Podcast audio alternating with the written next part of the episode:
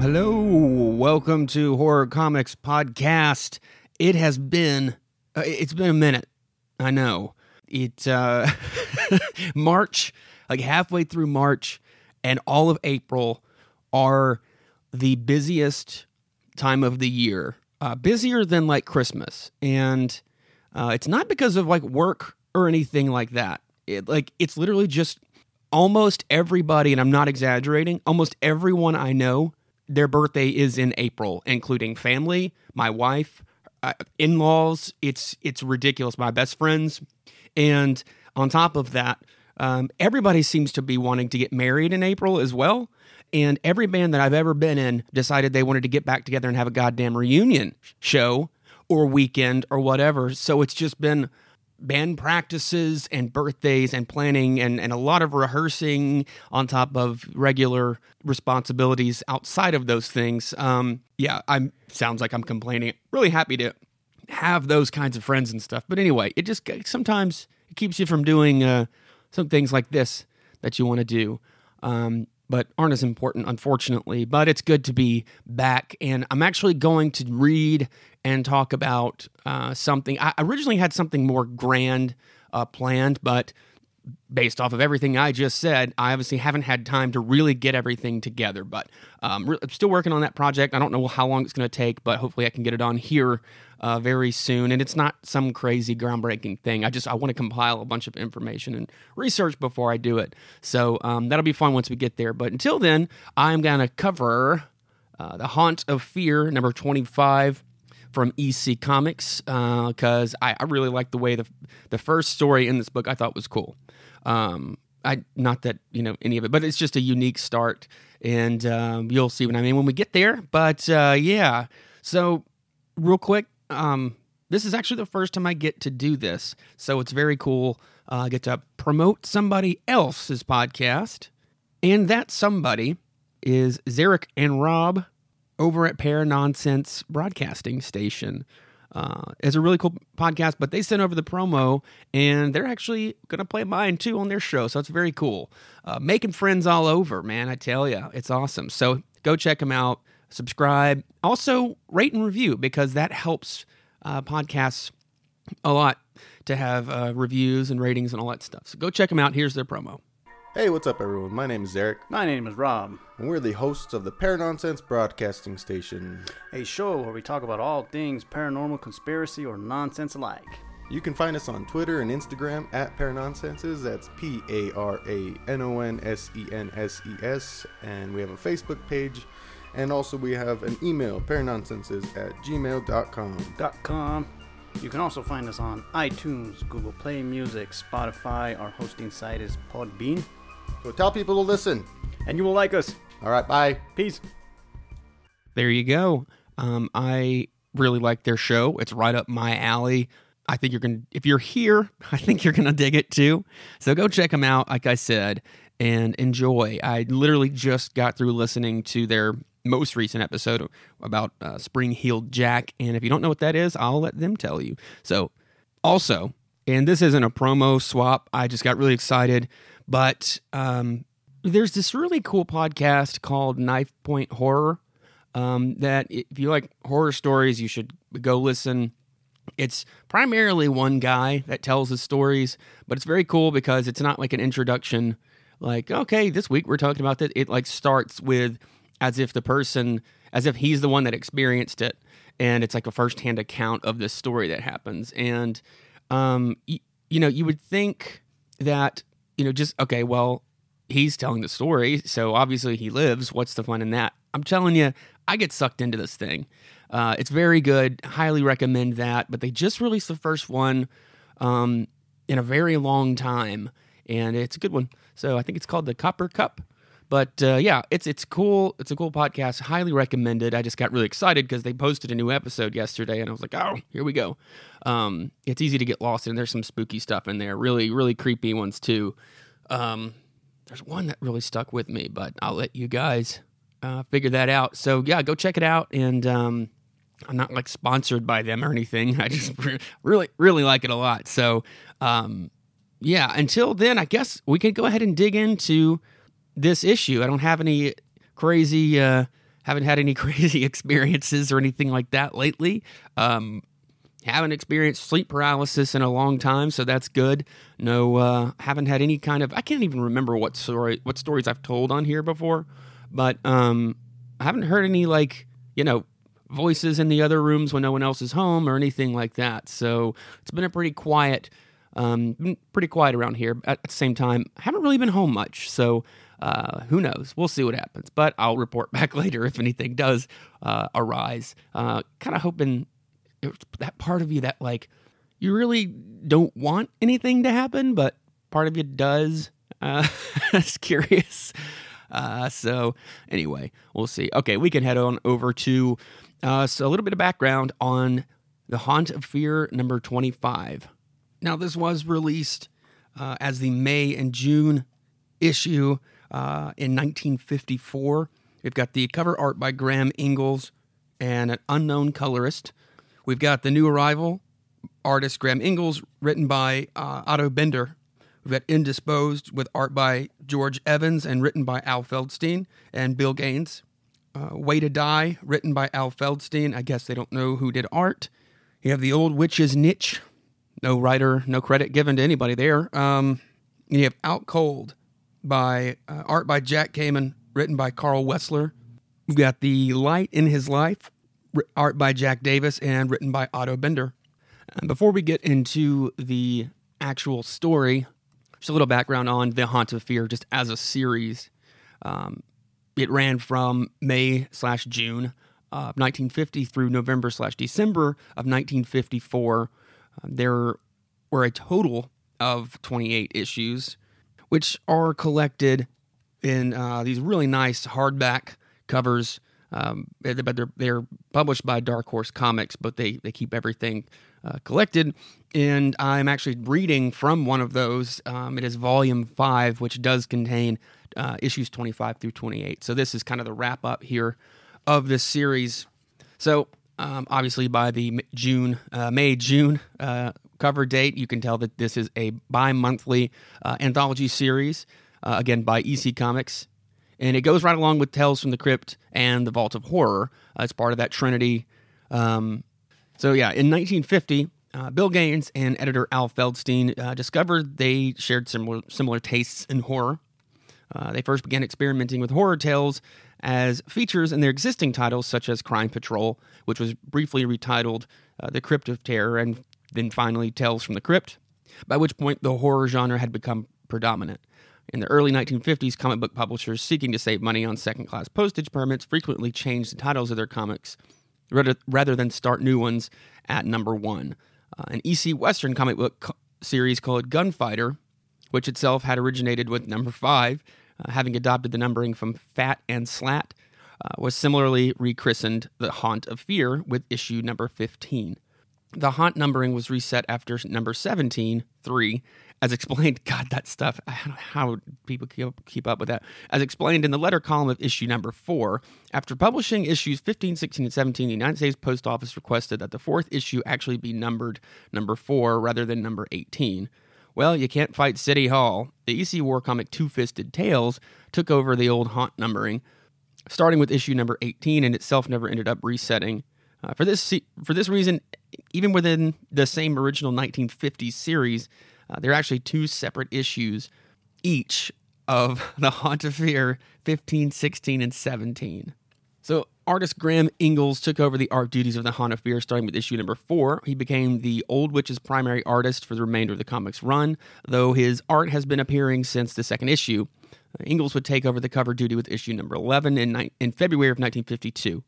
Uh, other artists who contributed to the title were Feldstein, uh, Johnny Craig, Wally Wood, Harvey Kurtzman, Jack Davis, uh, George Roussos, Harry Harrison, Joe Orlando, uh, Sid Check, George Evans, Reed Crandall, Jack Kamen, uh, Bernard Krigstein. It's kind of the who's who of uh, art back then. I mean, that's that, that's a hell of a list, and you know, you it's iconic for a reason. You know it when you see it. a lot of these guys. So, uh, so Ingels' work uh, on the eight-page lead stories and his splash pages, particularly on issue number uh, issues 14 and 17, set a new standard for horror illustration. these have been rare these have rarely, if ever, been equaled since. Uh, Poetic Justice in the 12th issue was adapted for the 1972 Tales from the Crypt film. Uh, from Amicus Studios in England, the movie starred Peter Cushing as the kindly old junk collector. Uh, Ingels drew Wish You Were Here from Haunt number 22. Uh, it was also adapted for film. Horror We. Horror We? How's by what? Horror We? How's by you? In issue number 17 is considered by many EC's best drawn horror story ever.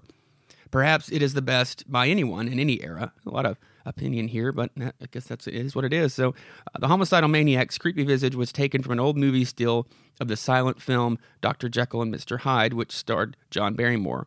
Uh, the story artwork won an award as best EC horror art at the 1972 EC Fan Addiction Con- Convention. That in and of itself is a very iconic image. I mean, if you look up horror comics, you're going to come across that pretty quickly. Um, Gaines and Feldstein were responsible for writing all the stories until the end of 1953. An unauthorized adaptation of Ray Bradbury and another one of EC Comics eventually led to a series of authorized Bradbury adaptations. Uh, features include grim fairy tales, horror based parodies of well known fairy tales such as Sleeping Beauty and uh, Hansel and Gretel. The parodies began appearing in issue number 15 in 1952. Uh, the title's most controversial story was Foul Play, number 19 in 1953. It was written by Feldstein and drawn by Davis. Uh, it features a crooked baseball player being dismembered with his body parts used to play baseball by his murderers. The story was singled out by Robert Warshow in his 1954 essay, Paul, the Horror Comics, and Dr. Wertham, He described it as the outer limits of good taste, quote unquote. It was also one of many examples used by Frederick Wertham in his book Seduction of the Innocent. Author Grant Geissman used the title of the story for his book EC Artist Foul Play from 2005. So, as with the other EC comics edited by Feldstein, the stories in this comic were primarily based on Gaines' reading of, a, reading of a large number of horror stories and using them to develop springboards from which he and Feldstein could launch new stories. Uh, specific story influences that have been identified include the following The Wall from issue 15 in 1950, um, Edgar Allan Poe's The Black Cat and the Telltale Heart. The Hunchback, issue four, Robert Bloch's uh, The Mannequin. A Strange Undertaking from issue six from is uh, Rad, I guess the springboard for those. Is kind of what I'm, i should have said. It says that, but just to clarify, um, the second title is what the influence, I guess, was. So, uh, the Strange Undertaking from issue six, Ray Bradbury's The Handler, Horror in the Schoolroom from issue seven, John Collier's Thus I Refute Beasley, uh, sorry, Beelzy I'm a tad dyslexic, in case you couldn't tell. Hounded to Death from issue 8 by Maurice Levels, uh, Levels, The Kennel. Irony of Death from issue 8, Bram Stoker's The Squaw. Warts So Horrible is from issue 9, is from Mark Twain's The Adventures of Tom Sawyer. Forbidden Fruit from issue 9, Will, William Hope Hodgson's The Voice in the Night. The Gorilla's Paw from also from issue 9, um, from W.W. Jacobs, The Monkey's Paw. Uh, Ship Shape from issue 14. William Hope Hodgson's The Derelict. Derelict. Sorry. My mind went to Zoolander. Uh, Thump Fun. Issue 20 from Edgar Allan Poe's The Telltale Heart. Wish You Were Here from issue 22 but W.W. Jacobs. The Monkey Paw, yet again. They really like that one. Um, Model Nephew from issue 22 from H.P. Lovecraft's The Terrible Old Man. I think that that's that's pretty common. I mean, well, let me wrap up this part. Okay, so after their unauthorized adaptation of one of Bradbury's stories in another magazine, Bradbury contacted EC about their plagiarism of his work. Uh, they reached an agreement for EC to do authorized versions of Bradbury's short fiction. These official adaptations include The Coffin from issue 16 and The Black Ferris from issue 18. But yeah, as far as springboarding from other stories, um, I definitely see it picked out when in reference to um, EC Comics and uh, William Gaines uh, but it's I mean that's pretty common practice. I mean to me that's just basically that's just basic influence. Now I guess if you're really taking a specific story like say a song. So our band like we were like in love with like uh, Tom Petty and like Queen and um, just like rock stuff like that. Um, and I, I, know that there's some bands like Weezer has talked about it too, where it's like, okay, I'm gonna play this other song that is the song. Now, how do I deconstruct it? How do I move it and change things. So that's really springboarding. But like, I guess the difference is we didn't do that with like a Tom Petty song. Like, okay, here's what they did here. Let's change it. It's more of an influence. So I guess that is the difference there, um, and not necessarily just being influenced. Um, but I, you know, I have a feeling a lot of writers do that. Um, and that's okay. I mean, make it your own, I guess, and then just don't completely rip them off. But, uh, but some of it, I guess, too, they said was parody. So, you know, that's a whole different, uh, that's a whole different ball game. So, um, so we've got the Old Witch. So, although EC's horror stable consisted of three separate magazines, there was little beyond their titles to distinguish them. Each magazine had its titular host, but the hosting duties for any one issue were typically shared with the hosts of the other two. Thus, a single issue of The Haunt of Fear would contain two stories told by the Old Witch, one by the Crypt Keeper from Tales from the Crypt, and one by the Vault Keeper from the Vault of, Vault of Horror. The Halt of Horror. Uh, the professional rivalry, rivalry between those three ghoul lunatics was often played for comic effect. The Old Witch was the last to make her appearance. The first issue of The Haunt of Fear had no host. Uh, the second issue debuted The Witch's Cauldron feature uh, with the Old Witch introducing herself in a story drawn by artist Jack Kamen. The third issue featured a Craig cover depicting three ghoul lunatics stepping out of doorways and launched a letter column, the, the Old Witch's Niche. That's why there's no it. Why there's no writing credit on there because it's a letter column. Uh, I was literally just reading from the table of contents. So, therefore, the Old Witch pres- uh, presided over the magazine as its comedic horror host, delivering an irreverent and pun filled commentary to lighten the horrific tone of the stories she introduced. Now, in spite of her slow start, the Old Witch would prove uh, to be the most visible of the GhouLunatics in their initial run. Not only did she appear in virtually every issue of The Haunt of Fear, Tales from the Crypt, and Vault of Horror, she also appeared in the final story of crime suspense stories in every issue from number three through number 16. That's one I, I need to get that. I think I've got a few.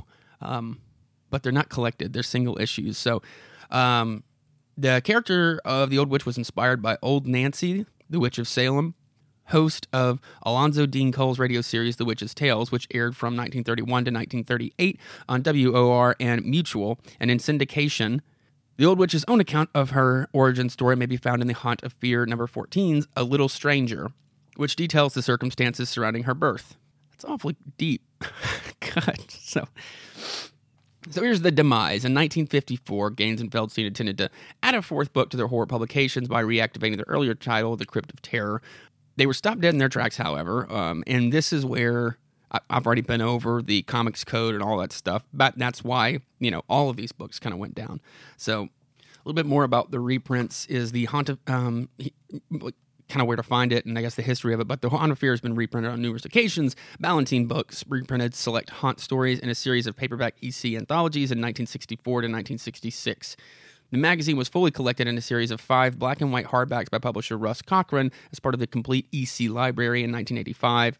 In 1990 and 91, Cochran, in association with Gladstone Publishing and Solo, uh, reprinted a handful of color stories between between November 1992 and August 1998, Cochran and Gemstone Publishing reprinted the full 28 individual issues. The complete run was later rebound with covers included in a series of six softcover EC annuals.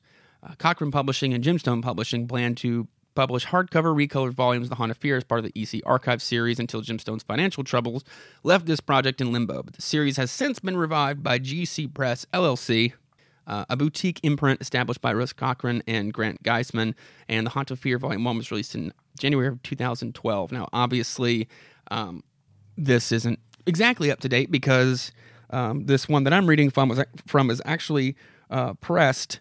This first edition by Dark Horse is from October of 2018, so it's it's pretty much brand new. Because um, yeah, I got this around uh, around uh, yeah, Black Friday actually, or, or, Cyber Monday rather is when I got it. Um, one of the two because I got it like s- s- basically stole it from these people that were selling these. I got like six of them. I've talked about that before too because it was just like, oh my god, it's a fucking treasure trove of these horror uh, collections, Vault, Vault of Horror, Haunt, Fear, all of it, uh, creepy, everything. And so I really got a lot of material there for uh, this show.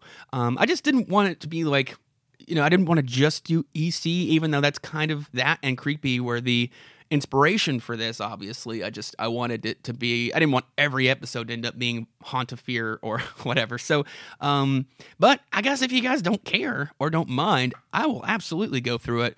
Um, it's just as far as the history side goes, um, I don't want to. I don't want to retell it. I know I've repeated some stuff, um, but I don't want to repeat EC's history on every single episode. So switching it up might be nice in that sense. Or I can just do spotlight episodes on the history of certain publishers and creators or whatever. I'll think about it. Um, hell, it took me uh, how long to do this episode uh, to actually be able to sit in here and record it. Uh, so anyway, we'll see. Well, I'll, I'll, I'll think about it and get it together. So anyway, let's dive into these stories.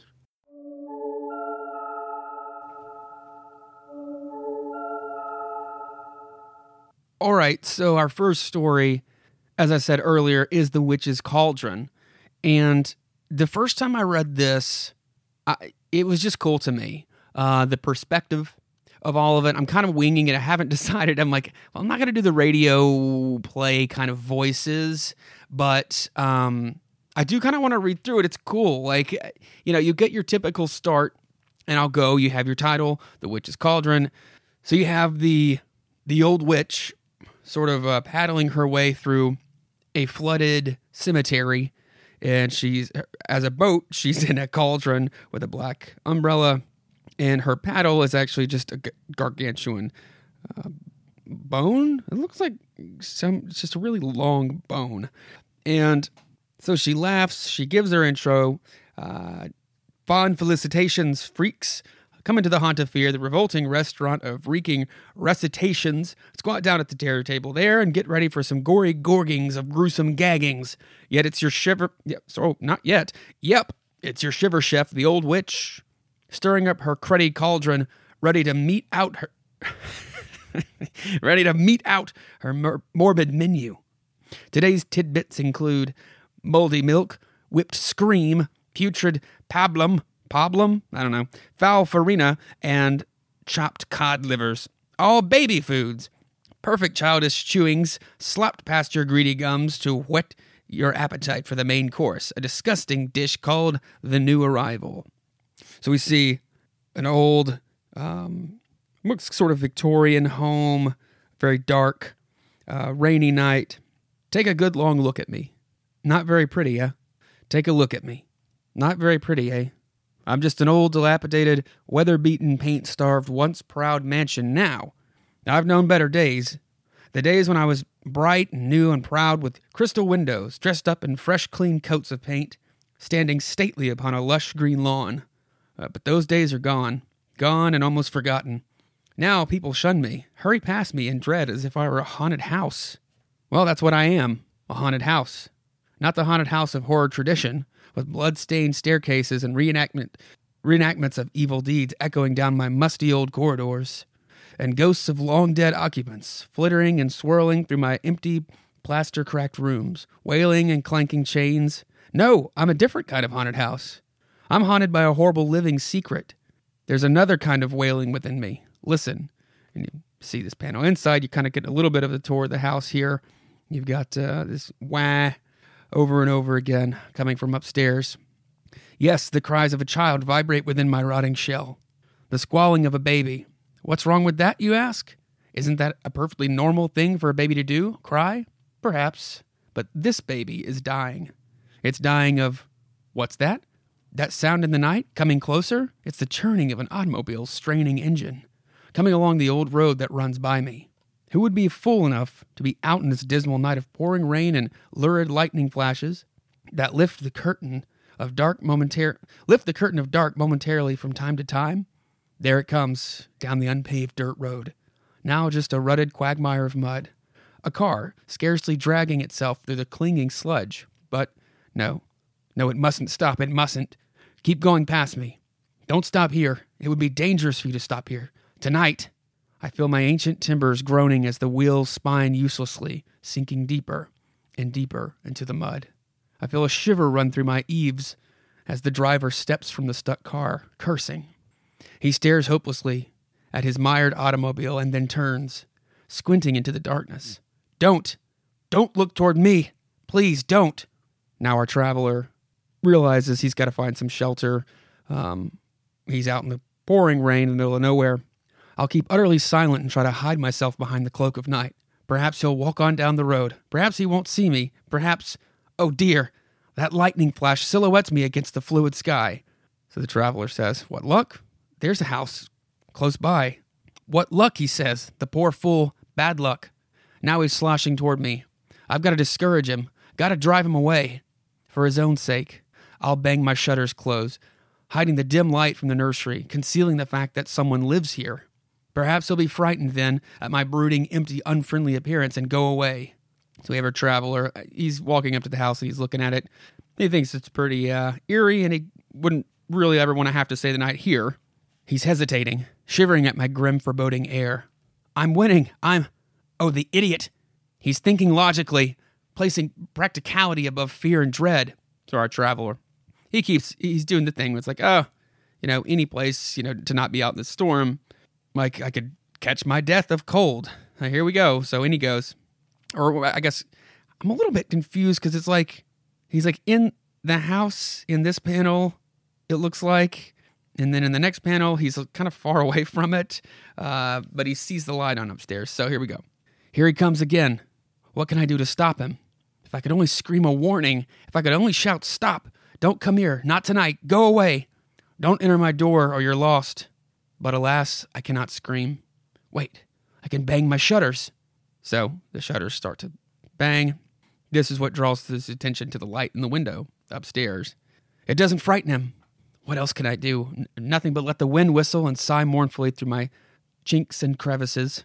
So we have our traveler who identifies himself now in thought. Uh, his name is Lockwood.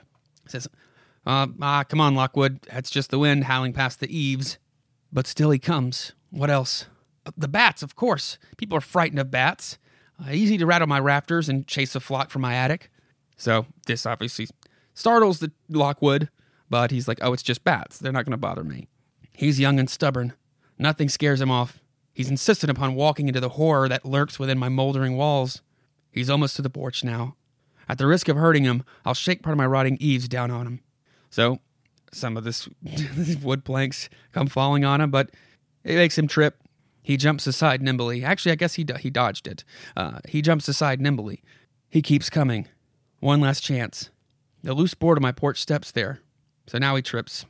Oh, how stubborn can he be? He just picks himself up and calls himself clumsy. It's enough to make me blow my roof. He's defied all my attempts to send him fleeing. Now he's at my front door, knocking, not knowing he's begging entry into a hideous trap. My door creaks open on hinges that have not tasted oil for long, long years. He's shocked at the face that appears in the doorway. One of those young, old faces, wrinkled as if with great age, yet stamped with a kind of youthfulness. Longwood, uh, uh, this woman answers the door, and Longwood says, You know, hey, my car got stuck in the mud. And she's like, Oh, you know, come on in, get out of the rain. See how eagerly she welcomes him? He's taking it as a sign of hospitality. Oh, what an idiot! Well, he'll find out soon enough. So she identifies herself as Cynthia Ackroyd, uh, and being a widow randomly. Uh, my name is Cynthia Ackroyd. I'm a widow. Hey, here, take off your wet things and warm yourself by the fire. Lockwood's my name, Edgar Lockwood. I'm a salesman, thanks. Suddenly the mewling starts. Mewling sounds start. The crying coming up from the old winding stairs, coming from the nursery. So she excuses herself. She's like, My baby is crying. So Lockwood's like, Your baby? This is really confusing to him. So watch her climb the stairs, Lockwood. Her baby? Use your head. Think about that for a minute. That's it. That's it. So Lockwood's thinking, her baby, you know, she's a mother. She probably adopted. No, she couldn't adopt. Um, she's a widow. I guess she's younger than she looks. Perhaps the death death of her husband with the baby on the way aged her like that. That's logical, but whatever. Um, what a pitiful fool. Why are all human beings so logical when they want to be? Why didn't he take my warnings? He doesn't even suspect as Miss Ackroyd, Mistress Ackroyd returns. So the baby is still crying, and Lockwood's questioning, like, you know, it sounds like he's in pain. And she's like, oh, he is. You know, he's he's he's really ill, but it's all good. So Lockwood's like, well, that's no. Can't, you just phone for a doctor? Well, she's like, there is no phone. Don't worry about it. You know, I've taken care of him through many crisis, crises. But the anguish howls of the baby disturb you, don't they, Lockwood? You feel sorry for the little tyke. Make one more gallant offer. So he offers to, hey, go get a doctor. He's like, my car's stuck, but I can run, you know, I can walk or whatever. He's like, if your baby's life in danger. Yes, Lockwood, go. Rush for a doctor. Leave. Any excuse, just don't come back. Look ahead. Don't listen to her. So she says, you know, that's sweet, but it's re- nothing really. He's not that sick. And she's like, he's just hungry. You know, it's time for his bottle. Uh, this will quiet him down. And so he offers actually to help. So can I see, can I check, you know, see the baby and just kind of, you know, assess the situation? So she gets really defensive here and she's like, no, you can't see him, but that's, uh, you might catch his cold. Uh, you know, no risk, no point in risking your health too, you know, uh, I'll be right back kind of thing. So he agrees. Don't you think it's odd, Mr. Lockwood? Don't you see now? Don't you sense why every moment you spend here is marching you closer and closer to a nightmarish fate? Don't you see? Of course not, you fool. Instead, you listen to the age old heartwarming sounds drifting down to you from the nursery door. The sounds of the loving mother and her child, and you smile. So the mother's just kind of talking to the baby, and babies speak. They, they spell it out here too. Can't you hear my beams groaning in dismay, Mr. Lockwood? Look around you. Look around for a clue to her sinister secret. So he walks up to piano. He's like, oh, well. And uh, again, it's weird. so, I, you wouldn't be able to do this today because of the, I mean, for better or worse, I'm not saying you should. I'm just saying because his, his dialogue is, oh, well, mothers are queer about their kids, overly protective shielding. Uh, she probably figured I'm the one with the germs. She, what's this? So he sees something. But I was more of like, using that the word queer for its like original uh, meaning, uh, you always forget about things like that. Not just that, but lots of words that had different meanings back then, just meaning strange or whatever word it is, you know, from different places and stuff like that. So you got to think. I wonder what people, you know, think now. I'm sure there's some kind of sub uh, group on Twitter that's very angry about this comic book because of that. They think it's like, uh, I don't know, whatever. Uh, everything exists. People are terrible and will disappoint you in everywhere you go. Uh, not to be too pessimistic. I'm joking. Uh, back to the story. Ah, that's it. The framed picture on the dust covered piano. Pick it up. Pick it up and read the inscription. Study it. To my darling Cynthia, 1917. See the uniform on the man. See the uniform on the man, Mr. Lockwood? Recognize it? And this is a World War World War One uh, uniform, but Lockwood assumes, oh, it's just this is from her father. And no, you idiot. Not her father. Guess again. This is a clue that can save you. Make the right guess, and you'll run and run as if demons were at your heels. Hurry, she's coming. So here she comes. She's like, Oh, you found his picture. He, he was killed going over the top in 1918. He's like, I'm sorry. Uh, you know, you must have just been a girl when your father died. She won't deny it's her father, Mr. Lockwood. She wouldn't tell you the truth, not she. That would spoil it all for her. Don't you see the secret smile on her face? Stop yawning. Wake up. So he's like, Look, I'm very tired. She's like, Go on, I'll show you to your room. So he goes to bed, and then this, the wailing starts again, the crying. And he's like, He's kind of pacing around. So, yep.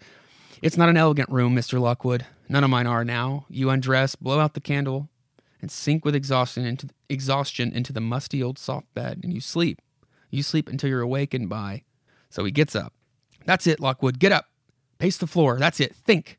So he's like, "Well, I can't sleep with that going on. You know, it's it doesn't sound just like pain, but there's there's something else to it, but I just can't put my finger on it." Does it come to you now, Lockwood? Listen carefully. Why does that baby's pitiful mewling strike you as different? Why? Why? I know, it's too loud. How could a small baby cry so loud? That's it, Lockwood. You're on the right track. Hurry, discover the truth and leave my moldering, terror filled insides. Run, run from me before it's too late. Well, he tries to get out and the door is locked. Yes, yes, your door is locked. She locked you in. Why? To prevent exactly this. So he's like, now I know something is wrong, and she's, you know, trying to keep me from seeing that baby. That's it, Lockwood. Put your shoulder to the door. Heave. I'll help you. I'll warp and buckle the rotted jam. Loosen my hold on the hinges. There. No one heard. Not above that loud, loud caterwauling of her sick baby. Go on, Lockwood, down the dim hallway to the nursery door. Look out. Well, it's more of a to the nursery door. Look out! Because he, he trips over something. And pick it up, Lockwood. Look at it. Strange, isn't it? A rag doll sewn together from scraps, but why would she make one so big? Listen. Listen, Lockwood. Stand outside the nursery door and listen. Hear it? Hear it? It's sure loud, all right, but then, of course, all sounds seem louder at night, uh, contrasting against the stillness, especially a baby's cries. No, Lockwood. Don't think of silly explanations. Don't give up and go back now.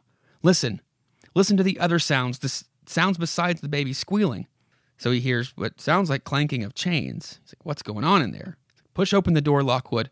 Push open the nursery door and see. So he's like, Oh my God. When he looks in and sees, Yes, Mr. Lockwood, that's her quote unquote baby. That's Dumpling. Look at him. Look at him and be sick. Lockwood is gagging. He says, A grown man. Yes, Lockwood, that photo wasn't of her father, that was her husband. Mrs. Ackroyd is almost 70. Her baby, quote unquote, is almost 40. The death of her husband during the war, leaving her a widow with an infant son, had unhinged her mind. So he sees that he's looking down at this body that is very, very malnutrition, but in a giant, you know, like a giant, uh, whatever you call it, like a sleeping, like a nightgown. So then you hear, you hear, he's dying. My baby is dying, and he's uh, getting ready to turn around. She comes at you savagely. She's just like she was almost 40 years ago, wanting desperately to keep her infant forever young. The image of his father with her always. She never taught him to walk or talk. She kept him in a she kept him a baby in mind as he grew to manhood in body. And now, this night, he is dying, and you, you fool, you had to blunder in. You had to let her surprise you. And she jumps him. But I'll have a new baby now. So he's screaming no, and she clocks him over the head with a baseball bat. You had to let her. You had to let her find you staring down at her mon- manic- manacled, whatever, baby with your back. It's been a long day, y'all. With her, with your back turned to her.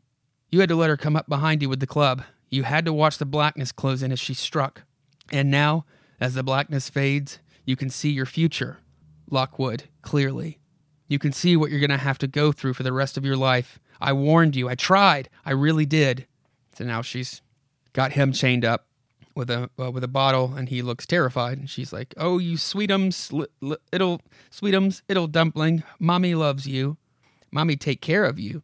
Is 'em sleepy? Rockabye, baby." And, and it starts to fade out. So we have the old witch back. And she says, it's time for me to blow, kiddies. The vault keeper awaits with a delightful little tale from his collection. I'll be back later to feed you more foul fare from my cruddy cauldron. Oh, as for poor Mr. Lockwood, I wouldn't worry about him. He's really happy now. Seems he lost his mind. Too much hitting the bottle, I guess, the sucker. Well, I gotta deliver some diapers to dear Mrs. Ackroyd. She uses old shrouds. Bye. So, that is that first story, and uh, I, it's this idea of the haunted house that can't like taking all the haunted house haunted house tropes and making like giving them sort of reason, giving them purpose, giving making them intentional, like the house is alive but really can't do anything. Uh, I thought that was really fucking cool. Um, it's a I don't know. To me, this this seems ahead of its time, even from I don't know. It seems ahead of its time for a lot of horror now, even though if it came out now, it would seem like it's a throwback. Um, and you know, I, I'm sure maybe there is another story exactly like this, but I haven't read it. Um, I, the whole time I'm, I was kind of going back over this to get ready for um, earlier, kind of last minute, being like, I'm not doing the thing I was going to do before. I'm just going to quickly go back through this one. Um, I was like, God, I can, I can totally see this as like a good movie, um, and get like a really good narrator to, you know, be narrating and trying to talk to the actor, you know, the character, um, Lockwood. And it could be really cool, super low budget because you don't have to have any kind of special effects. you just need a set and three actors. Um, obviously, it wouldn't make for much of a you know a feature length thing, but it could be a very cool like Twilight Zone or whatever. Um, anyway, I I thought this story was really cool. Um, a, a, great idea, something different with a very familiar uh, sort of scenario situation. Um, because I feel like I feel like the story came first, and then they're like, "Well, hey, wait, what if like the house was telling, like the narrating, and like it's like, oh my god, that's the thing to make it different." Uh, so again, I think it's brilliant. I love it. I love the art. Um, it is. It, it does not. Uh, sorry, keep hitting the damn mic. Uh, I love the art. It's um, actually that is worth mentioning again. Sorry, I said I wasn't going to, but I'm going back. It's Otto Bender. Yeah, um, that's right. It's fantastic. It's um, definitely worth seeking this out uh, to own because this is one I'll come back to um, time and uh, time again because it's it's I don't know it's awesome the way that they did that. I know I keep repeating myself, but I really like. It's interesting that like this isn't a more famous kind of that. No, it, and if, if they have done something with this, then I just missed it. Um, then that's I guess it is what it is. But I'm so surprised this isn't more like, hey, yeah, uh, the new arrival from you know uh, Haunt of Fear number twenty five. Yeah, that's so. Um, I know it's not gory and like shocking, but it's it's a cool idea. Um, maybe I don't know. Maybe Misery took some inspiration from some aspect of this, but it, it would be a reach, I think, to say that. I'm just trying to think of anything similar, but uh, definitely, if you haven't read this, go get it because I think these sort of eerie, the art of it pulls the eeriness really into focus. Um, especially the fact that the haunted house is telling you that there's something wrong. Like those details of like the typical shutters flapping and all this creaking and moaning of the house and movement and stuff that's very typical but uh, like i said giving it meaning like the house is trying to be like hey isn't this terrifying get the fuck out of here um i i think it's brilliant i absolutely do and um i i have to give sorry i got it switched up earlier i have to give uh, Otto Binder Bender the credit for writing it, but the art is by Graham Ingels. I flopped those earlier. Um, anyway, absolutely great job. Uh, I'll take a hundred more like this one, please. Um, but I guess it wouldn't be as special. Anyway, I am going to move on here because we've got uh, the Vault of Horror story here by uh, what? Who did they say it was? The um, doesn't matter. Uh, but yeah, so we have the Vault Keeper here. And th- I'm not going to go through all the stories the way I just did that one. I just, again, I thought the dialogue by the house was kind of the important thing for me that I loved. So this next story, I'll read the intro and then I'll just kind of say what goes on. Uh, so you have the Vault Keeper. It's like, well, this is the second of that terrible trio of loathsome laments. The GhouLunatics spooking. I'm, I'm going to bring that back. GhouLunatics. GhouLunatics. This is your revolting, revolting relator of rabid romances. Jesus, your vault keeper, ready to reveal a regurgitating rubbish yarn. I call this morose mess of memoir indisposed. So we have Henry, and he is uh, cleaning up um, the murder scene of his wife, Rita. Um, they hint that he has used the garbage disposal to disposal, whatever, um, to get rid of her body. So, as he's cleaning up, he's got it all, you know, everything's perfect now. And he's like, well, you know, I got to hurry. The boys are going to be here in a minute. Well, he's putting everything away. He's got a cleaver, he's got a knife, and all this stuff. He got a saw, hacksaw, whatever. So he puts it all where they go. Um, he puts his bloody clothes away. He gets dressed up in his best uh, Margaritaville outfit. And you know, at six o'clock, time for the boys to get there. They get there and they're like, oh, she gone? Oh, lucky devil. The cat's away, huh, Henry? And he's that you basically you get the idea. Okay, everyone thinks she's gone to Florida for a few weeks. Uh, so they're out, they're here, they're having drinks, and um, you know, he he mentions to uh, Henry mentions to George, uh, who is the person that installed the garbage disposal, and kind of talks about how you know much good of a deal he gave him on it because most people would have charged him an arm and a leg. And he's just asking, like, hey, how's it how's it doing? Is like, uh, you know, uh, how's all this going? Whatever. So, um, you know, it's going to be really expensive because, you know, it would normally be really expensive because, you know, you got to get in there and hook it up to the waste pipe and all that shit. So they're just drinking, they're having a great time, smoking cigarettes back, you know, as they would telling jokes and whatnot. Well, this is where you kind of get the backstory of what's been going on. Now, Rita was a very, um, you know, I think that maybe I don't know. It, I think back then when this came out, this was like so much of like a uh, you're not a man because your wife tells you what to do, or actually just expect, expects you to do anything. And like they kind of give this idea of, well, she's a stay at home. Well, she's not a mom, I guess, but wife, uh, housemaker, homemaker, I guess they called it back then. And, you know, she's like, hey, what do you think I do? Sit around playing games all day? No, I work too. Like, here, take out the trash or whatever. And, but they don't play it like, um, like he's some lazy asshole. He he works and whatnot too, but uh, she's just they you know she's she's really naggy. Like, but again, like I said, I hate to even say that because this book portrays her as super controlling when she's like, you know, you're at work all day. Why don't you come home and hang out with me at night? Like, why are you going to try to go out with the boys? Now, this book portrays that as being like, oh my god, how dare she? Uh, but you know, she ain't wrong. Uh, but they do start to push it. They start to push it into like, how dare you can't go bowling? You can't do that. You can't spend money. She keeps up with like he spent five dollars. It's like, what did you spend it on? That's that's your allowance that I give you. That's where they kind of start pushing it into like, well, doesn't he make the money? But she did, did whatever. And who cares? I'm not trying to make some political statement. I'm just it's funny how like I'm reading this now and I'm like, this really isn't. She's really not all that insane. Uh, it's uh, pretty you know typical operations i feel like for uh, a lot of people where there's only one person working uh, and there's not this much animosity generally. Um, i know from experience uh, everybody's different though whatever. So you just get that. She's very in the eyes of this story she's like oh stop listening to this horror tale on the radio. Stop doing this. Take out the trash. Stop doing all that. Whatever. So he's listening to the radio. This is kind of what gave him the idea, or a little bit of the, you know, kind of push was on the radio. They're talking about, ah, without a body, it's awfully difficult to break a case. Uh, you know, but Jen- Jenkins made one mistake. Lime takes a long time. We found what was left of her. So, anyway, the wife keeps complaining that all the neighbors and all their friends are starting to get garbage disposals. Like, why the hell can't you get me one? Why don't you make more money, work harder, blah, blah, blah.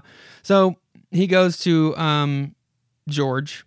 He's like, "Hey, you know, I want to surprise the wife. Could you, um, you know, do this? Could you install this for me, please?" Um, I think that would make her really happy. So this guy's like, "Yeah, I should probably start learning. They're getting more popular. I'll, I'll install it for you." Tells him obviously goes to the thing of like, oh, "I'll do it cheap too, so it'll be a learning experience for me." So uh, he announced to his wife, he's like, "Hey, I, you know, I think you ought to go to Florida for a few weeks, Rita. You haven't been looking well. Jesus, I've got a bonus coming." And she's like, "What's on your mind, Henry? You trying to get rid of me?" He's like, "Get rid of you? No, like I love you endlessly." And then she's like, "I have been looking badly lately. Yes, Henry, I think I will go to Florida." So she does exactly what he wanted, and she starts going and telling everybody, like, "Oh, I'm headed off to Florida. You know, Henry's getting a bonus and all this stuff. I hope he behaves while I'm gone." So she's out, I guess, one morning or early one morning. She George comes in. She's she walks in while he's uh, installing the garbage disposal, and she's you know, very excited. She's like, "Oh, you're a darling! I could thank you. Like, what a great surprise!" He's like, "Yeah, it's for you know when you come back from Florida and all this stuff." Which it was that common back then to be like, "Hey, babe, um, why don't you go to Florida for a few weeks and uh, you know by yourself and just go hang out alone?" Uh, yeah, that's, I don't know, that wouldn't fly. So Henry tells George she's getting a six o'clock train. Like everybody, you know, come over tonight, you know, about nine. And so they're like, okay, yeah, we're gonna have a regular stag party. Yip-a-doo. So 5:45, Henry, you know, and Rita, he's ta- he's taking her to drop her off uh, at the train station. Um, except on the way, he stops and beat her head to a bloody pulp.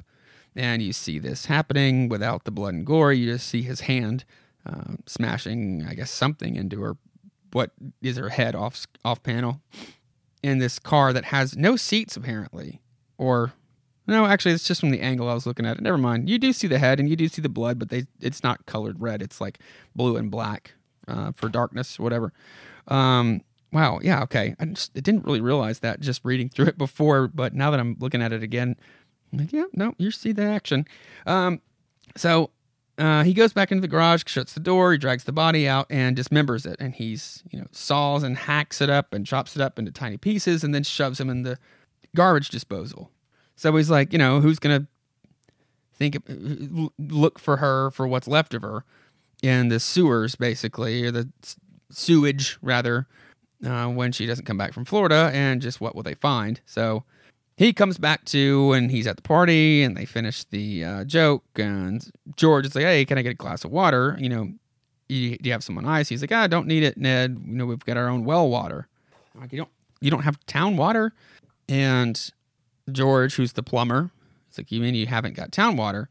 And he's like, "Excuse me," and kind of walks out of the room for a sec, and they all go in the kitchen and they're like, oh, I got to taste this well water, you know. And I was a kid, and so George goes down to the cellar. Uh, so Henry's like, well, you know, this well is directly under the house. A pump brings the water up through the pipe in the cellar floor uh, into a pressurized into a pressure tank. It's the clearest, freshest, best tasting well water you ever drank here. And George is like, hey Henry, you know, come over here for a sec. He's like, look, I feel terrible. I I didn't know about the well. You know, I thought the well water intake was the waste pipe. You know, I attached the garbage disposal unit to it you haven't used it yet, have you? And he's like, what? He's like, yes, yes, George, I used it. So you know, they turn around and they're all freaking out, choking, gagging because there is a slimy, gooey blood guts mixture coming out of the faucet. So then we have the vault keeper laughing. So Henry, the drip poured out a confession. Henry, the drip poured out a confession to the boys unexpectedly, eh, kiddies? Well, I might call this a hack yarn. I might even say I had to faucet, but I won't. Puns like that can be a drain on your patience, but I'll just say it was a yelp yarn with everything in it, plus the kitchen sink. Well, I'll turn you back to the old witch now for more of her garbage. Then CK will rind up the rag. Bye. I love how they end it with just bye.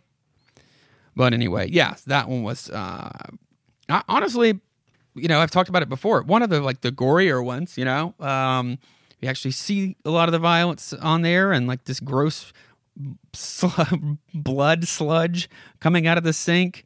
Um, you know, although I don't know that they would know what it was the moment it's coming out. Like if you go in an old house that has been vacant for a long time and like turn on the water, like it's usually, I mean, depending on where it's located, it's usually kind of like brown or like even reddish, depending. Like down here, a lot of the um, kind of dirt and stuff. Like you, you have, uh, I'm trying to say plumbing that over time gets exposed to dirt or whatever, and they've got to go in and change the pipe. So stuff like that happens. Um, yeah, rust and all that shit. Uh, but I love that just the moment it comes out, they're all basically puking on themselves. Uh, but no, I really enjoyed this story because again, it's it tells you sort of what happened before they even show you what happened and then because that's when they do that i'm like well what's gonna be like the, generally the person that did the bad thing gets their comeuppance i get that but i i like it when they kind of play with okay i know he's gonna get his comeuppance but what's it even gonna be like it's just him and his pals is there going to be a ghost come back? Is she going to somehow like be stitched back up as like some sort of Frankenstein zombie thing and kill him? I don't know, uh, you never know with these sometimes. Um, but yeah, so that I thought that was awesome and a whole lot of fun. Again, the art's absolutely fantastic. Um, again, as you expect, and um, uh, yeah, I, I, think that this one might be another one that I could come back to. This this whole issue actually is more. It's to me, I guess, stronger on the front side uh, like with these two, and then you know as you go on, it is fine. It's not that it's bad. It's just um, well, we'll we'll talk about it more as we go on. But anyway, um, it's a really good issue, and it's a shame it's towards the end of the series, very short series. But uh, yeah, so I'll go ahead and move on. I won't keep repeat myself like I did with the last one. But uh, the next one is out cold. Um, it's probably going to actually sound different because I had to uh, change cables and some settings got changed around a little bit, but hopefully not too different. So this story, I'm gonna actually just kind of read. Um, it's the kind of thing where it's it's mostly um, narration. So I'm gonna stick with that, kind of like the first one. This is what might have been if Ralph hadn't gone out cold. At five o'clock on the dot, a soft chime echoed through the offices of Pierce Products Incorporated, announcing to the relieved staff that it was quitting time. The scratching of pen- pinpoints on ledgers, the chatter of typewriters, the click click whirring of adding machines all faded away. Ralph Cohen hurried, hurriedly thrust the L through N accounts back into their respective folders, pushed his swivel chair away, sorry, pushed his swivel chair away from his desk, and started toward the file cabinets. As he crossed the office, he kept looking back at the new girl they'd just hired. the redhead. He'd been looking at her all day. Ralph just hadn't been able to take his eyes off beautiful Wilma Doone. We've got him passing by. He's thinking to himself, maybe I'm wrong, but I'm sure she's giving me the eye. High heels clicked and heavy soles thumped across the kentile floor uh, to the doorway, eager to reach the elevators that would take them to the street level and freedom 20 stories below. He's thinking to himself, she's beautiful, a doll, a perfect doll. Soon everyone in the office had left. Everyone, that is, except Wilma and Ralph. His heart pounded with excitement. What, since that morning, had been merely a vague dream, then a faint hope, was now thrilling, now a thrilling certainty. So he thinks that she's stalling on purpose, just waiting for him. Um, he's just wondering if, like, you know, does she want me as bad as I want her? You know, maybe I can drive her home and ask her for a date. Then we have the old witch interrupt. Uh, and she says, See, kiddies, even an old bag like me can get romantic. But don't get upset. There is gore to follow. For example, I could tell you how these two might have gotten together. What a blood curdling story that would have made. So now we switch directions. Ralph Ralph would have offered Wilma a lift home in his car, and she'd have accept, she would have accepted happily. In a few minutes, they'd have been calling each other by their first names. He confesses his, uh, you know, he hasn't been able to stop looking at her all day, and she says, you know, better keep him on the road if you want to get me home in one piece. As they reached Wilma's tree-shaped street in the suburbs, Ralph would have noticed several black cats playing in his car path, and Wilma would have cried out to him in an angry voice. Wilma encourages him to don't stop, you know, run over them, kill them. And he's like, how, how could I do that? And she says, you know, she apologizes and she's like, she just really hates cats. She's like, don't ask me why, I can't explain. She's like, I don't care, honey, as long as you don't despise me. He'd have been impressed with Wilma's lovely home, and holding her hand, Ralph would have escorted her to the door. So he asks her out um, the next night for a show and a dinner, anything, whatever you want to do. And she says she would love to go out with him, but she can't do it this week um, you know, she wants to get her sleep for a new job. Doesn't she doesn't want to go out and you know whatever get fired for being late or tired or whatever. She'd have, she'd have smiled at him warmly and agreed to go out with him the following Saturday afternoon. They'd have taken a walk through the park, gone through the zoo, gone through the zoo. By then, he'd have been feasting his eyes on her beautiful face, her glorious figure, the way the sunlight gleamed on her soft red hair. So they get to the monkeys or the chimps, and they're you know having a good time. But they get to a panther, and Ralph would have adored the way Wilma's face flushed un- angry, face flushed with angry loathing, and her green eyes flashed their hate when they'd come to the panther's cage. For by then he would have been madly, blindly in love with her. Yet she's freaking out about the uh, panther, and she's not uh, scared of the cats. She hates them. Like she gets very angry when they come around. So that's a distinction that they do make, but worth keeping in mind if you're not, uh, you know, looking at the pictures. So Ralph would have taken Wilma home. Um, she doesn't invite him in, to which, you know, kind of bums him out. And she claims she's got a really bad headache, a splitting headache. So he apologizes and, you know, tells her he was planning to take her out tonight. Uh, but you know he'll forgive her if she can if she'll go tomorrow. So she, of course, she agrees. Um, Ralph would have t- driven home, his car floating like a pink cloud, carrying him into the land, into a land of happy, hungry dreams. And seeing Wilma's beautiful face on, on his seeing beautiful Wilma's beautiful face in his mind, he would have been only momentarily troubled by the fleeting thought. Now he's starting to think it's weird how much she hates cats. So, but again, he thinks it's a phobia. But in another instant, that memory would have vanished. So he's now planning on asking her to marry him the next night. And by my uh, understanding of events, this would be their second date. So they're really moving fast there, Ralph. So the next day would have been a, a, wonderful one for Ralph, warm and sunny, except for the small disturbing incident that would have happened when he called for Wilma. So she answers the door and she's like, hey, don't worry about coming out uh, or don't worry about coming in. I'll get my jacket. We're going to get out of here. So now he's thinking, well, that's weird. Why didn't she want me to come in? Because she's like barely peeking out the door. So then, oh, Jesus. Uh, Wilma would have forgotten and left the door slightly ajar, and the big black cat would have padded out, purring and rubbing against Ralph's legs. So now he thinks it's weird because she's like, he's like, well, she can't stand cats. Why does she have one coming out of her house? And a few seconds later, Ralph's beautiful redhead would have rushed out after the cat, her eyes blazing in fury.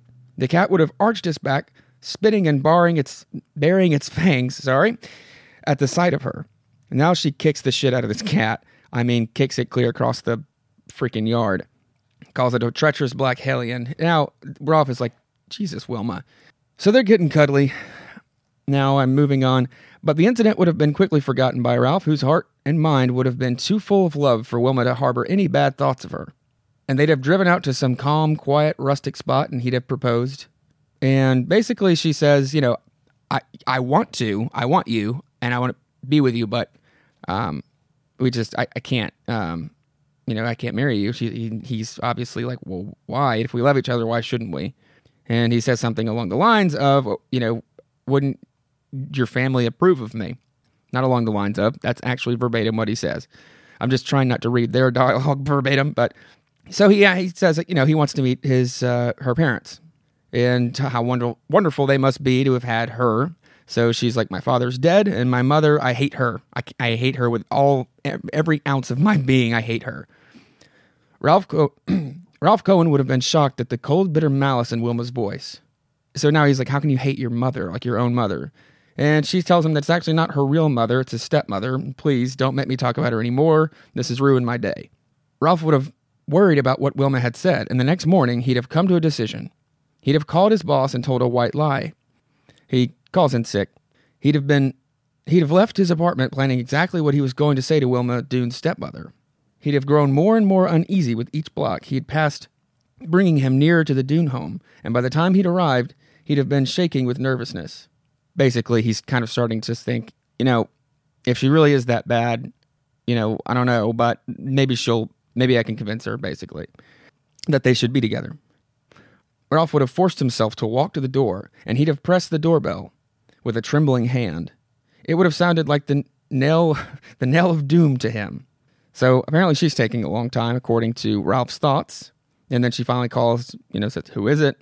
Mrs. Dune would have let Ralph into the house, and he'd have been astonished to see what a sweet-looking little old lady she was, with a kindly light in her soft blue eyes and a wrinkled face wreathed in a pleasant smile. So just like they said, you know, she welcomes him in. She's super sweet. Um, Ralph would have liked the old lady right off. Her motherly manner would have filled him with the confidence he needed to lay his heart bare before her. And as he spoke, her cats would have come out and purred around him. So she noticed that she says that you know the cats like you. You got to be a good guy, and I know that because they're you know they're all, they love you. So she does call him Mister Cowell, and he says Cowan, Mrs. Doom, but please call me Ralph. Now, about Wilma and me, he'd have told her of his love for Wilma, and he'd have begged for it and gotten her approval. And before long, he realizes, you know, Wilma's going to be home from work any minute. And she's like, ah, don't worry about it. You know, stay for dinner. I'll, you know, let me get you some wine.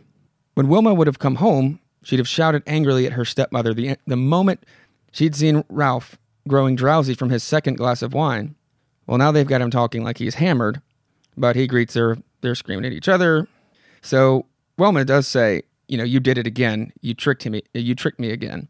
She's like, I did no such thing. He came of his own accord. Ralph's body would have gradually begun to ache as every sinew and muscle tightened, then grew numb. Wilma screaming at her mother about putting some of that stuff in his wine. It's also worth noting, sorry, earlier when I was like, you see, Mr. She set, calls him Mr. Cowell and he corrects her. That's the second time that has happened. So whenever she says you put that stuff in his wine, she says that stuff, as you call it, is my best potion. The mother says that. And he would have realized that he could no longer move, that he was paralyzed. He would walk he would be able to do nothing but watch the marrow chilling change come over Mother Dune. They're still screaming at each other. She's like, No, you witch, no, I won't let you have him, not this one. She's like, Don't be an idiot, Wilma. How many opportunities do we have to get fresh meat? You and my cats. Do you think my cats like the stinking, rotting dead meat you drag home from your grave diggings, you ghoul? She says, Shut up, shut up. Yes, Ralph would have been unable to do anything except listen and watch as the old lady sharpened the cleaver and Wilma pleaded with her. So she's begging for his life, basically, saying, You know, I want to marry him. Uh, please don't take this one. She's talking about how she'll bring the cat's meat. Like, Don't worry about it. So it looks like Ralph is the one saying, I think it's the mother. The way this this panel's drawn is, is it's hard to tell. It's got to be the mother. Ralph is freaking paralyzed. Anyway, so she's like, "It's too late, you fool. He knows now. How could you expect him to love you now?" So she looks over at Ralph, who's saying, "No, no, no." She said, "You know, he'll look he'll look at you and he won't see your beauty anymore. He'll see you scratching at graves, digging down to the rotting coffins with their moldy, putrescent corpses. I can't believe I got that right on the first try. And tearing at their flesh. So Wil- Wilma, you know, buries her face in her hands and she says, She's right, Ralph. She is. It's no good anymore. I tried to hide it from you. I tried. So he's still saying, No, no, no. And the last thing Ralph would have remembered before he died was the anxious spitting of the hungry cats and the whining of the cleaver as the old lady hacked at him and Wilma's voice laughing, laughing. So the old lady is rearing back, getting ready to hack at him. And she says, I hope he's as good as the others. And you have him screaming, and here come the cats. These cats are terrifying looking, too. The end. So now we have the old witch again. Uh, as I said, kitties, I could have told you that story, but actually, you see, that's not what happened. That's what would would have happened to Ralph if he didn't. Well, let's go back. You remember he was in the office alone with Wilma, walking toward the file cabinets, and she was stalling and giving him the eye, inviting him to a horrible fate. Well, Ralph was lucky, kiddies. Very lucky. He was so absorbed in Wilma's exciting beauty, he didn't look where he was going. So now he's thinking to himself, I'll offer to drive her home, ask her out for a date, and oops, missed the file cabinets and went out the open window, plunging 20 stories to the street below. We end with Wilma saying, Why the stupid blank. So I guess so I guess just insert whatever curse word. So I'll use why the stupid fuck. And that will be mine. You can pick your own. So that's the other end. And uh, do you hear that sound? For it's something. Okay, for some reason, a garbage truck is just sitting in front of our house. They've already come down our street and taken our garbage. They're just sitting right outside my house. They're not picking up trash. And the truck is making the sound I can only describe as a dying seagull being murdered with each feather being picked off one by one. That's kind of what it sounds like to me. Maybe it won't show up on the recording and you're just listening to some crazy guy babble about dying seagulls, but Jesus, it's fucking annoying. Okay. So I liked this story. Um, I liked that it had this perspective of this is what could have happened, but it didn't. Um, it went like this. So that was really cool. And you still don't get the idea of exactly what Wilma Dune and her mother are. Um, if, I mean, I'm trying to find the panel where I guess they eat the flesh too. It's not just for the cats. Um, so, I, I mean, but then Wilma says, you know, I'll bring the cat's meat. Earlier, she says, you know, how many opportunities do we have to get fresh meat? You and my cats. So I don't know. Maybe the mother doesn't eat. I don't. I don't know. That's interesting. But either way, uh, you don't. It's not clear what they are, which it kind of to me sometimes can be annoying. But in a lot of sometimes with a horror, I, I think if it's done right, it just kind of adds a little bit more interesting layer of well, I don't need to know if they're vampires. I don't need to know like exactly. They just call each other ghouls, and uh, that's enough. So I, I liked it a lot. Jack came into the art in this one, very very good. Um, as you'd expect. The only thing that kind of threw me off is the one panel where it, it looks like Ralph talking. Uh, he's not in panel, obviously. It's the mother, but she's really close. But I'm telling you, I didn't know if it was a mistake, but it fucking looks like Ralph. Uh, so anyway, but yeah, I mean, whatever. It is what it is. Um, I liked it a lot. It's a, it was a, a fun little kind of mystery thing, and I like that sort of.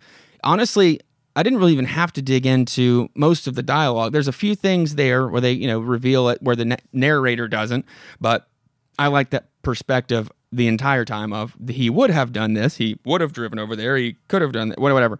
Um, so very very cool. I liked that one a lot. So um, yeah, okay, we we've got I think I think we've got one more. Yeah, there's one more story, and it's actually the Crypt of Terror, and I'm about to go fucking blow up that garbage truck, so I'll be right back. All right, so that went well. Um, the next story is the Crypt of Terror. Uh, well, it's not. That's not the name of it. It's, uh, I guess, the segment for that, and it's kind of like a what they do where Crypt Keeper comes uh, to do this. So um, he's an ad. So I guess the story is this: the Crypt of Terror. Kind of where we're going. The story is the light in his life. Um, and yeah, but it is hosted by the Crypt Keeper. So it's nice to uh, get a little cameo here, which is normal for these books. But um, And real quick too, before I get into it, there's a lot of, um, I guess, what people would call now fat shaming uh, in in this book, and I'm just going to read it, uh, so it doesn't reflect uh, my attitude on anything like that. I'm just reading an old story that is a product of its time. So, but yeah, to close this out, we've got the Crypt Keeper. And we get his little opening deal. He says, uh, Now it's wind up time and OW's morbid bag. And your host in the Crypt of the Terror. Sorry, what? Uh, this actually, I'll say this. This one, and it might have been the reprint. I don't know if it's the original or what, but like there's a few word balloons and just captions where like words are just missing, like connective words like the or and or whatever. So, um, anyway, so yeah, he says it's wind up time and OW's Morbid Mag, and your host in the Crypt of Terror, the Crypt Keeper, is ready to put a final feeble f- finesse to the festering festivities with a blood curdling yarn about the frozen north. This chilling tale is called The Light in His Life. It is also worth noting. Oh, well, actually, never mind. That might give it away. Let's see. The wind howled and blew icily around the lone man on plodding snowshoes, struggling through the wind- wintry wastelands. Snow still lay in a thick white carpet, as far as his aching, tearing eyes could see, even though the spring thaws had begun back at the river. Wheezing, his breath frosting whitely in a cloud and turning to ice on his cheeks, the man stumbled on, and at last saw the welcome light gleaming into the gathering darkness ahead, the trapper's cabin, nestled among the towering snow laden pines. He didn't have to knock with his numbed hands. The door opened before him, and he lurched in a half frozen he lurched in on half frozen feet, as what I think they mean to have, uh, escorted by a last flurry of snow, whipped in by the shrieking, cruel wind. After a while, as the penetrating warmth of the fireplace stole through the stole through the visitor's shivering body, and the blueness drained away from his lips, he spoke. So this is where we meet um, Ned Drake and Jake uh, Jake Barrow or Barrow. Uh, it's Barrow. So they greet each other, and uh, we learn that Jake Barrow is ready to get the hell out of there, and um, uh, Ned is here to kind of make an offer on the place and buy it from him. So uh, Jake can leave, which he's ready to go like now. So, but he can't leave until tomorrow, I guess. Apparently. Anyway, um, the two men settled the matter quickly, and Ned Drake was surprised at the reasonable terms. Somehow, Jake Barrow appeared anxious to go, which seemed odd to Ned. So Jake tells him that um, it's very lonely up here. Um, kind of drives you crazy after a while. And he asks him if he's married. And so Ned is, says yes. You know, she's waiting back at the settlement uh, until the you know some of the snow goes down, and you know we can come and hang out by the fire. And, and he thinks it's going to be this romantic thing. Well, Jake says uh, no. It, let me just warn you, uh, these winters are long and terrible, and you're snowed in for weeks or months at a time. Um, you know, if you're stuck here with your wife that whole time, you know, it ain't gonna be cozy. You're gonna drive each other insane. Uh, so Ned says, you know, speaking of which, where's your wife? They said you were married back at the settlement, and he says, well, he kind of staggers a little bit, I guess, um, and he's like, well, it's a long story, but you, you should hear it though. You know, you might think twice about bringing a woman up here, and since I can't leave till morning, you know, I'll tell, might as well tell it to you. The two men settled down, stuffed their pipes, and lit up. Damn, they are getting crazy in here. Uh, curiosity consumed Ned Drake as he waited for the story to begin. Jake's eyes narrowed, fixing themselves upon the flickering oil lamp on the table. The trapper stared moodily at the dancing flame with a secret smile tugging at his lips before his voice rose above the wind, wailing outside like a lost soul. So had a blizzard. So uh, sorry, Jake is talking. Uh, had a blizzard uh, back in the middle of January. It was a really bad one. So now he's telling the story. He's narrating now. So I'll just just a heads up. I don't know if that matters, but snow piled up to the roof. Uh, we couldn't even open the door with the snow pressing against it. Miranda and I knew we were snowed in for quite a long time. Day after day, there was nothing to do but eat and sleep and kill time. Miranda played solitaire mostly, that and ate. You see her chomp, chomp, chomp. Funny how a sound like munching can get on your nerves when it goes on like that all the time. If it weren't for my books, it would have probably driven me nuts after the first week. But I kept reading and ignored Miranda's stuffing herself. You now start to see Miranda is uh, putting on quite a bit of weight here. Um, me, I'm a great reader. Had a good stock of books on hand too. Her eating and my reading, my reading, uh, kept us out of each other's hair, I guess. But the snow kept falling, falling up, and we were kept prisoners longer than we expected. And so, you know, it looks like they're going to be stuck there for about another month. He's predicting. With me, with me not able to get out and get to the settlement for supplies, it didn't take long before I realized they're running out of food. Um, they got to got to cut back to very strict rationing, which Miranda, his wife, um, is starts to kind of freak out about. She's begging him to not do that, and he says uh, to Miranda, always a hoggish eater, the idea of conserving food was the worst kind of torture. She was miserable from then on, as each meal was reduced to a bit of dried fish, washed down with some weak coffee. That sounds terrible. Jake, for God's sakes, I'm hungry, I'm starving. She's starting to go crazy, and he uh, says some horrible things to her. Um, like, but you just, you know, we have to do this because what are you going to eat when everything's gone? So he says, Miranda uh, pointed to my oil lamp. She says, What about that? The whale oil, oil you burn in that lamp? Just read some stupid books. Yeah, that's good, rich food. Whale oil, and you're wasting it. Yeah, good, good, rich food there. Uh, don't you ever touch that oil? Never. That's for me to read by. Understand?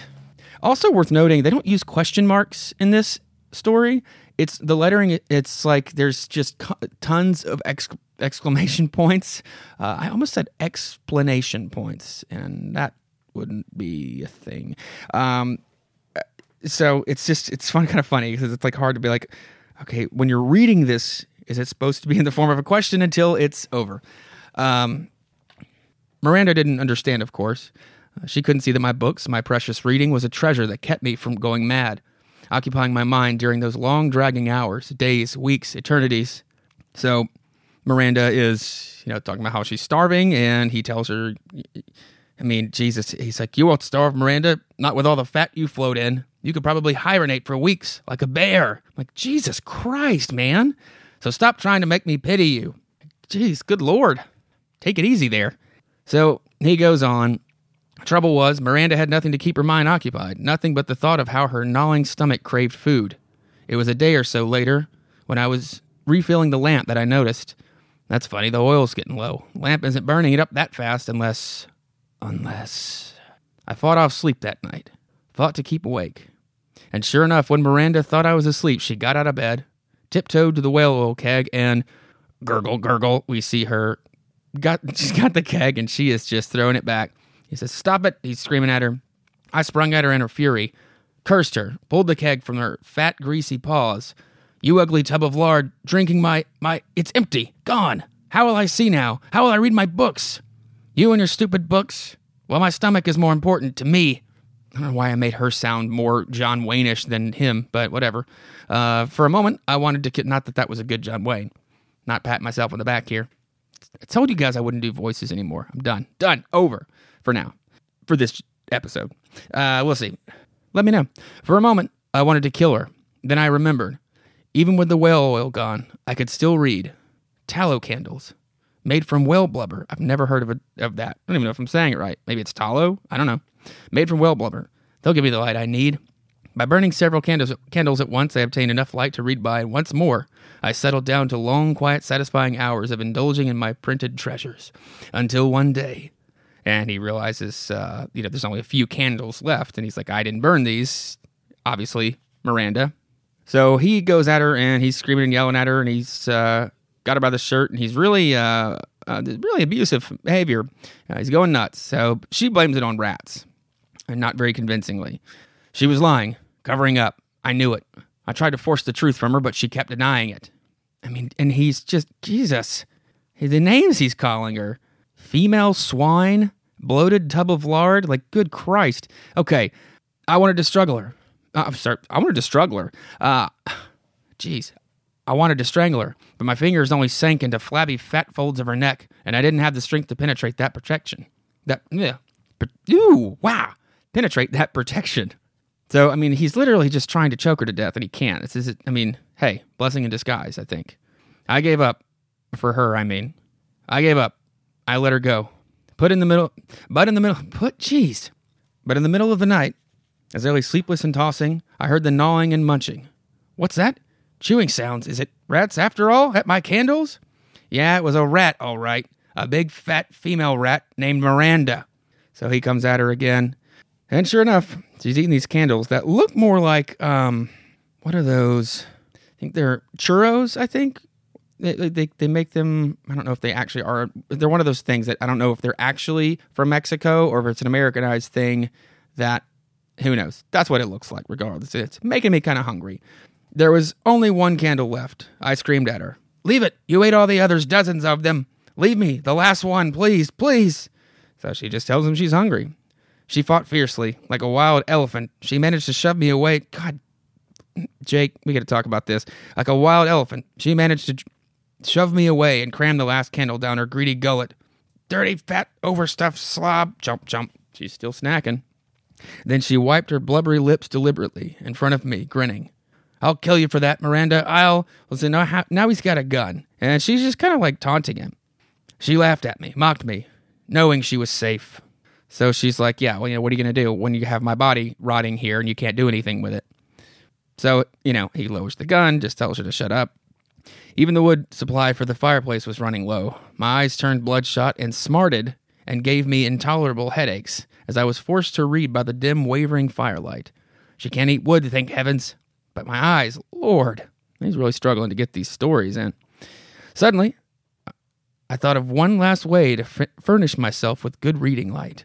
These uncured furs. I could scrape off the excess animal fat, boil it down, burn it into the lamp.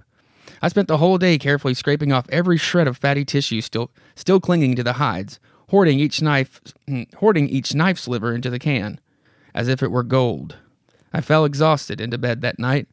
Every muscle in my body ached. I was tired but happy.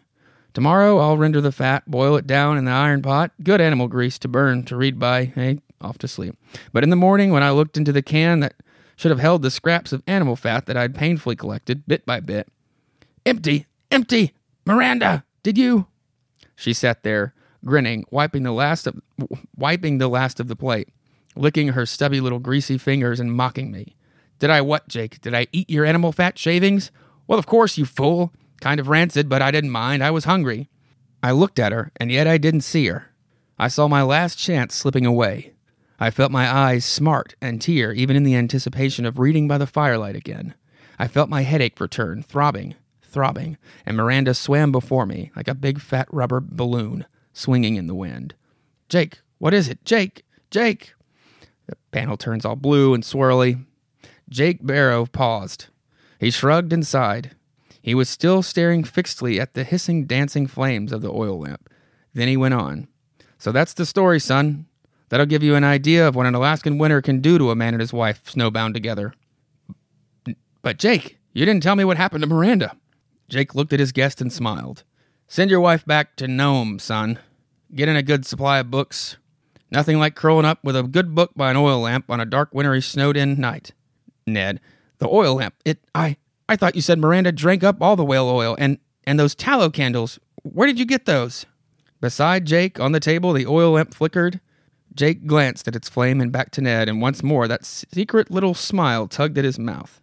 Ned chokes. So we've got the Crypt Keeper.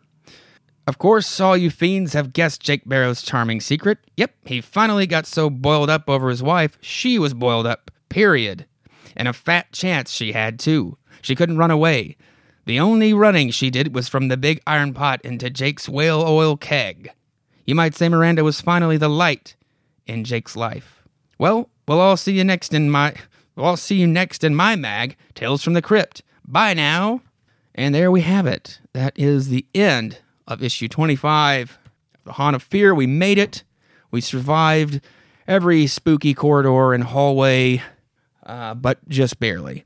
So overall, this is probably this is one of my favorite um, just full issues um, it, with like every story uh, that I've read in a in a while. Um, especially of these, and I, you know I enjoy them all. You know, to one extent or the other. This one, like every story, kind of had a point where I like, and you know whatever.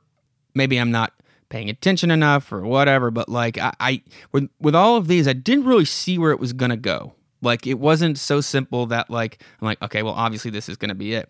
Honestly, I thought he was gonna find the candles like eaten up or something and like I don't know. I thought we could basically going to try to make it to where it's like he kills Miranda, and then you do see rats gnawing on them back in the background or something. That's kind of the end of the story. Is that she was telling the truth? I don't know. Uh, that's kind of what I thought I was going to do, and that's what I was thinking as they got closer. And then it, you know, that's not. He does kill her, but she was actually eating the candles, obviously. So um, it was a fun twist. Um, it's funny where it leaves off too, because it's still like, oh, so I guess, I guess he's still going to buy the house and just kind of, kind of make it work. like, where's he going to go? It seems like they're stuck there. So, um, but uh, you know, I guess it, I don't get the vibe that Ned would kill Jake. Uh, I think Ned plans on walking out of there. Okay, so uh, anyway, uh, it was this is a fun issue. It was a, all the stories were fun to some capacity. To me, I really liked them a lot, and I, I don't. I'm gonna just kind of dig around and see. I, I, thought about like maybe just since this is the last uh, few issues of this uh, comic book in general, it might be fun to go you know head and finish it out over the next few. Uh, over the next few episodes, so I think that was, might be what I'll do. Um, I need to go back and reread them. Um, I read this when I first got it, and it's now it's been a while. So, uh, I yeah, I'll go back and reread those and see if that's what we do. Uh, obviously, my plans have changed uh, clearly because I'm, like I said, not doing what I had originally planned, but that's okay. Um, look, if you guys want to get in touch with me, please uh, feel free to reach out. Um, I'm on Twitter at horror. Let me still make sure it's the same. Damn it, because it changed the one time it wasn't what I had set it up to be. I don't know what happened if I did wrong thing. But um, yeah, I, am on Twitter. It's the same. It's right now. It's at Horror Comics Pod, and you can email me as well at um, I've got Horror Comics Podcast at gmail.com, and I'd love any kind of reading suggestions, uh, any kind of just chat, whatever. Let's talk about who cares what, with anything. Um, and I'm happy to read show mail on the show um, if you want to, you know, correspond that way, and I can read and respond on the show. And uh, yeah, I'd love to chat. If you guys have any, you know, your favorites, feel free to send them my way because uh, I'm always looking for new stuff to read. And um, also, I know I haven't done it yet, and I know I've said it, but uh, I kind of want to start doing like quote unquote real life, true, uh, you know, horror stories or ghost story or whatever. You know, so if you've got anything cool like that, uh, send it my way. I'll give you credit and, uh, you know, I'm not going to try to act like I made anything up because, well, I'm not doing that. But um, yeah, feel free to send whatever. And uh, I'd love to read it on the show. I uh, look forward to hearing from you and I had a blast doing this. I'm glad it feels good to be back doing this. So uh, it still took me a couple of days to finally finish recording, but uh, feels feels really good. So uh, anyway, if there's anything I don't know as far as the way the show, my cat's destroying my couch. Hey, stop it! Stop. Cats just don't listen. Anyway, um, I, actually, she's stuck. She tried to listen. Okay, good on you, Nora. Good for you. Uh, so if there's anything like from past episodes, like that I've done as far as approach to the book, you know, to the stories, uh, the like the radio play thing or whatever, um, that you want to come back, you know, I'm down to do that. Um, I think that people seemed more down with like just kind of going through it like this too. And obviously, we had the suggestion before about um, kind of mixing it up and you know, doing one episode or one story like that at the end of the episode or something. So that's still a good idea that I'll think about. Um, that would definitely cut down editing time, but of course, doing it like this cuts down 95% of the editing. So that's awesome. Um, either way, I have fun doing it, and I love reading these comics, and I love strolling through these and, and reading new ones, um, and learning a lot about these publishers and the artists and whatnot. I know I didn't really go into the artists or writers' uh, history in this, but I'll, I'll do better next time. Oh, and that new intro music, real quick. Um, that's I'm actually gonna let the whole song play as the outro. Um, that is a I guess a band that me and my buddy John uh, have for fun. We just record and write together, and you know we'll throw stuff on stuff up on Spotify and iTunes and all that, and we uh, just do it for fun. We're not like actively playing or touring or anything. Uh, we just like writing together, and we also both like comic books. This one is called Sandman, and um, it's just kind of, I guess, inspired by uh, Neil Gaiman's The Sandman, that first sort of uh, volume, uh, parts of it. But uh, we liked the way it turned out, and uh, you know, I figured I'd just throw it on here. But I think that is going to be my new intro, just for here on out. Um, so hopefully you dig it. And the band is called House Lalo. We are on all the place uh, Lalo as in L A L O, all the places you can buy or stream music. We're going to be there. So uh, yeah, check it out and hopefully you enjoy. But feel free to contact me, like I said. And until next time, please keep reading horror comics and stay spooky, y'all.